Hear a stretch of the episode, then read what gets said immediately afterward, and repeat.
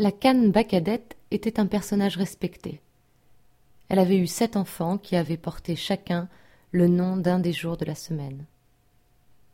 Elle avait, semblait-il, pris goût pour l'intérieur sombre du rez-de-chaussée, pour la salle à manger, surtout au moment des repas.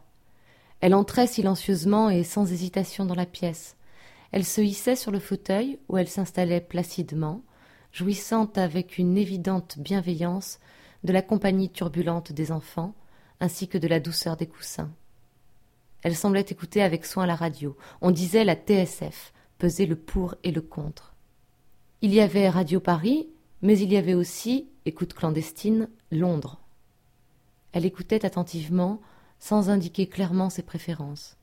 Et on avait raconté à Dora qu'un jour, alors que résonnait dans la pièce la voix sénile et sinistre du maréchal Pétain, elle était descendue dignement du fauteuil et s'était dirigée vers la porte, laissant, au moment de sortir, s'échapper de sous sa queue agitée d'un coup d'éventail rapide, une large crotte liquide, brune, glaireuse, en guise de commentaire.